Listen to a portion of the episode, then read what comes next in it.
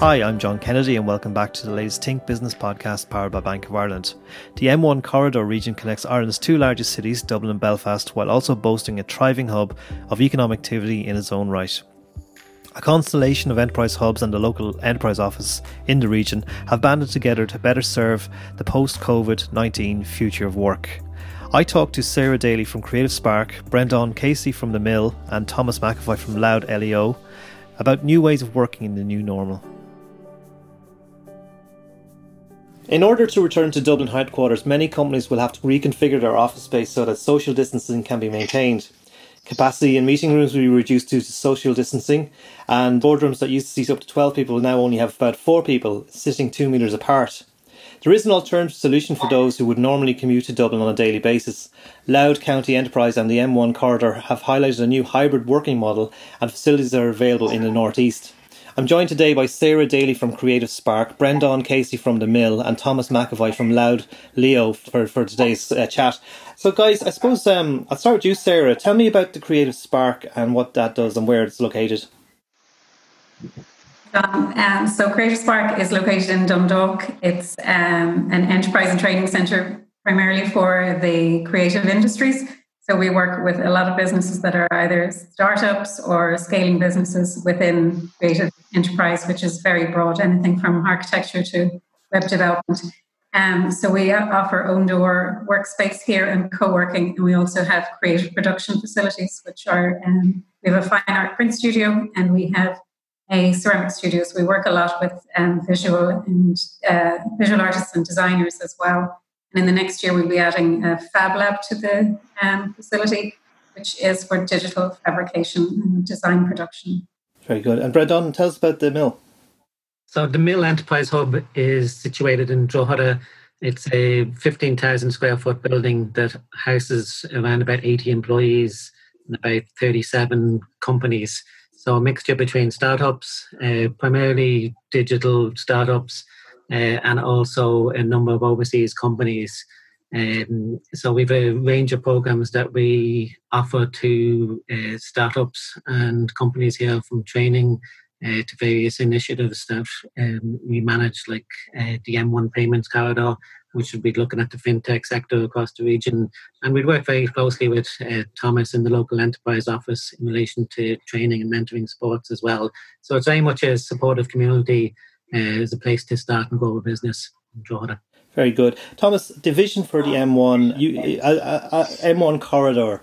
When in my mind, that that suggests a lot of people playing to their strengths. And, you know, you're aware of many startups and entrepreneurs in your area through the local enterprise office work. But tell me about the overall vision here. Like, we're at a point where now we're 14 weeks into into into having left our offices. Most people are. Um, the the damage wrought on the economy is is is is very clear, and I suppose will become even more clear in the months and months and years ahead. When it comes to getting people back to work, I think a lot of people might already be quite happy to be remote working, and if they if they weren't converted, they are now. Some people might be itching to get back to the office, but the new normal. I mean, I can't see myself getting on a crowded bus or a crowded train, or I'd, I'd really, I, I kind of shudder at the thought of spending two hours in traffic just to go to town to a meeting. Um, so tell tell me about the vision for the M1 corridor and how you guys strategically can can pull all the parts together and you know achieve a kind of a work life balance for the region. Yeah, I suppose the key strength of the Northeast is the the skill base we have and the density of, of skills here and the critical mass. And uh, what's particularly unique in the M1 region is the volume of those people that are active in the economy but commuting out of this region. And we would have looked at taking the last set of CSO census data and analysed, you know, where do the people that live in the Northeast work? And on a day to day basis, we know over 55,000 people daily commute, and over 50,000 of those commute daily into Dublin. And I suppose the proposition behind the M1 is to say, look, at collectively as a region, not as an individual town or village or county, but as a region uh, that hangs off the M1, that within half an hour, skilled people going to jobs in Dublin. And really, what the M1 is about is can the jobs come to the people as opposed to the people going to the jobs. And there's a huge wasted resource and energy, you know, taking that volume of people hopping on a train or a car or a bus every day, going into the city centre. I did it myself for a number of years, uh, and and then having to trek back uh, on a daily basis. And I think employers now with the new COVID restrictions are looking for solutions as well around. Well, we can't have all our staff come back, and if they do come back, that presents issues and problems. So really what you're looking at, I think, going into the future is this hybrid model of part HQ, part home, and part hub. Hmm. Because the disadvantage working at home is I don't have the structure, I don't meet the people, I don't have the engagement, mm. which you have when you go into Dublin. But how do you have the best of both worlds? Well, you know, rather than have the commute and have the interaction if you meet at a hub. And we have a number of those in the region here. And so the M1 corridor is about saying to employers and employees there's an opportunity here rather than the disadvantages of commuting or the disadvantages of working at home you know you have this hub model. And and really the solution going forward is going to be a hybrid. Mm. not everybody's going to jump into the office. Not everybody's going to work at home. It won't suit everybody to go down one route or the other but there is a solution that involves all three you know hq hub home. Uh, and that's part of what what is driving the M1 corridor. I suppose one other unique aspect of the M1 corridor I touched on at the very beginning, John, was you know our, our key strength is our people. If you stand in the middle of Dundalk or Drogheda today and you travel out 60 minutes, you will you have a population of 2.25 million. There's no other spot on this island you can get that same critical mass. In fact, if you stand in the middle of O'Connell Street, you'll have a, population of 2.1 million. So you're getting, you know, you're drawing on a catchment in Northern Ireland, you're drawing on a catchment in North Dublin, you have the facilities and the infrastructure. And, and outside County Dublin, Louth would be the most densely populated county uh, on the island. So so it, it, it, it has a lot going for it, and we just probably need to play to our strengths. And the M1 is about promoting those strengths. Hmm. Well, I think the strengths of the Northeast, particularly you guys have the your your populate you're, you're, you're right between two big cities uh, dublin and belfast you have a rail line you have a decent motorway but I suppose the other thing, just before all of this happened, up till March, one thing we were hearing was there was a a, a, a people shortage and, and there was a talent war on. And now we're in a situation where we're looking at unemployment again all of a sudden. And before all this, I, I remember going to a hub in Kells and uh, meeting a guy who was only, his boss managed to retain him as an employee because he was fed up going into the city and he was going to leave. But they said, well, look, we actually found a solution here. We can rent some space and you can use it and you can continue to work. And he was very happy with that because he liked his job and he liked his company but he just didn't like the two hours on the bus every morning and evening. I suppose sarah can ask you uh, how well set up are, are, are these hubs for facilitating if there is a surge in people who want to use them? Because one of the other things about the current lockdown people have realized is that while they might like working at home, you know, the, the kids the kids might be kind of interfering a bit, you know, in terms of um, the responsibilities, you know, paying paying attention. Some people like to just get away from the house to be around other like minded people. So how do how do you see um, in terms of capacity and space? Do you guys have uh, how well are set are you? How well set up are you guys for when people are interested in this? I think we're fairly well set up at the moment. We have the capacity because we have no training going on. So we, have actually expanded some of our co-working into our training and meeting room spaces at the moment. Um, and we, while we have taken out some furniture, we've moved it around the building so that we're able to accommodate. Um, if it goes on for longer, I suppose we, we don't know how long it's going to go on, whether we will be able to have training and meeting happening back in the building again. I hope we will because I think that's one of the, the big pluses about these hubs that they're they're enterprise hubs, but they're also training hubs, and we do bring people together who are learning and working together, um, and that's, that's one of the elements I really enjoy is that sense of bringing people together, which we're missing um, severely at the moment. Um, we're also looking at expanding into another space in the town centre um, to try and and work with people who are looking for this solution to their lives and the daily commute.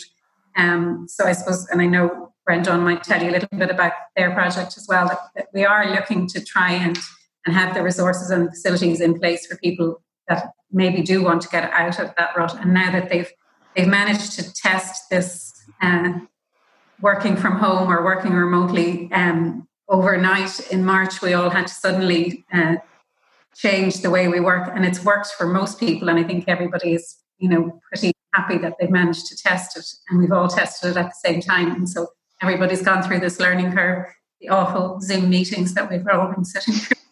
For it does feel like 14 weeks, feels like more than 14 weeks. um, but I think we're well set up for it, and I suppose we are planning to be even better set up for it. It's very much part of our plans for the, the next few months to help people. And, and Brendan, um, one of the things I know about recessions is they often produce an interesting cadre of people who may have been on, you know, maybe on the, the wrong end of change. They might have lost their jobs, they've been taking redundancies, things happen. Often this produces a great cadre of entrepreneurs. And um, in terms of entrepreneurship, how, how vital do these hubs play a role in terms of fostering entrepreneurship, but also if, for example, in the next year there are lots of people who might want to start businesses, uh, how, how well prepared are you guys for to, to receive them and support them? Yeah, so uh, as Sarah said, um, and in partnership with Louth County Council, uh, we just got funding for a new building uh, in downtown Drogheda. And I think that hops back to your earlier point on regenerating town centres. So mm. it's a very important initiative uh, just to have that presence downtown but equally, a core part of that uh, building is there's three or four enterprise programs behind it. So one in particular we've called Commutech, which essentially is targeting current commuters with tech skills and a tailored program to get them to, I suppose, take the jump into self-employment. Uh, and because the you know the highly skilled people, as Thomas said, uh, you know they're probably on pretty good salaries. They're commuting up to you know multinational companies but they're harnessing a lot of expertise. So if we can convert them into setting up their own business, you know, it would be a, a game changer, I think, for the region as well. Mm. Uh, and there's a number of other programs that we're looking at. So it's not just about a building, you know, there's a, a number of sectoral initiatives. And I think stuff like the M1 corridor, uh, where you have, you know, Drogheda and Dundalk working together, uh, and the wider M1 region, you know, that's that's crucial because even though they're the two out of three of the largest towns in Ireland, uh, they're both identified as regional growth centres in the Ireland 2040 plan. You still need a critical mass. You know, entrepreneurs want other entrepreneurs around them. And so I said we've 37 companies here.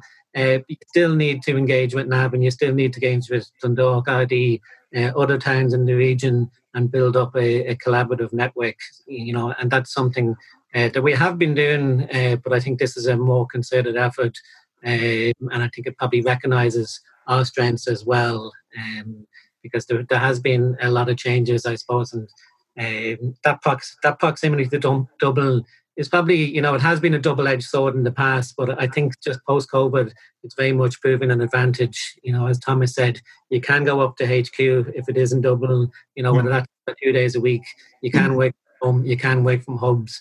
But myself and Sarah, you know, we've daily rates here, so there's a lot of flexibility um, and and that's a key selling point. There's not as many regions that can do that, uh, where you can go in as needed. Or if a last minute call comes in and you have to get into the HQ, you can get in the train, you can get the express from Drogheda, you can get the express from Dundalk, you can get a bus every 20 minutes from either of them. Uh, you can get in the motorway and try your way through traffic. Uh, it's starting to get busier again, but that access is there. Uh, the DART is going to be extended in Drogheda. So that, that's a very unique selling point. And you know, all the companies here, uh, they're still going to be going up to Dublin. You know, there's still going to be clients in Dublin. There's still going to be meetings, but they can choose the time and make it more productive. So they're not getting stuck in the rush hour traffic. Uh, they're planning their day um, rather than being dictated to, I suppose, by uh, commuters. Very good, Sarah. Just I was thinking there. Um, have you had any, have you had much outreach from employers who are kind of looking at uh, facilitating their work. I mean, everyone's trying to envision what the new future of work will look like. They're trying to figure out how the hell to get these people back to the, to the headquarters. I'm sure there'll be a lot of uh, anger and frustration among people who might want to get back to the headquarters and might not be invited back until next year, maybe even. Have you had any outreach from businesses or, or employees saying, you know, what about this? Can I can I use your hub? Is is is, is that happening yet, or do you think, or do you expect it? To happen? It is, yeah, it is happening. We've had companies. Um, contacting us and employees. And I, I, suppose the employees are the more proactive ones. The, the employers are kind of mm.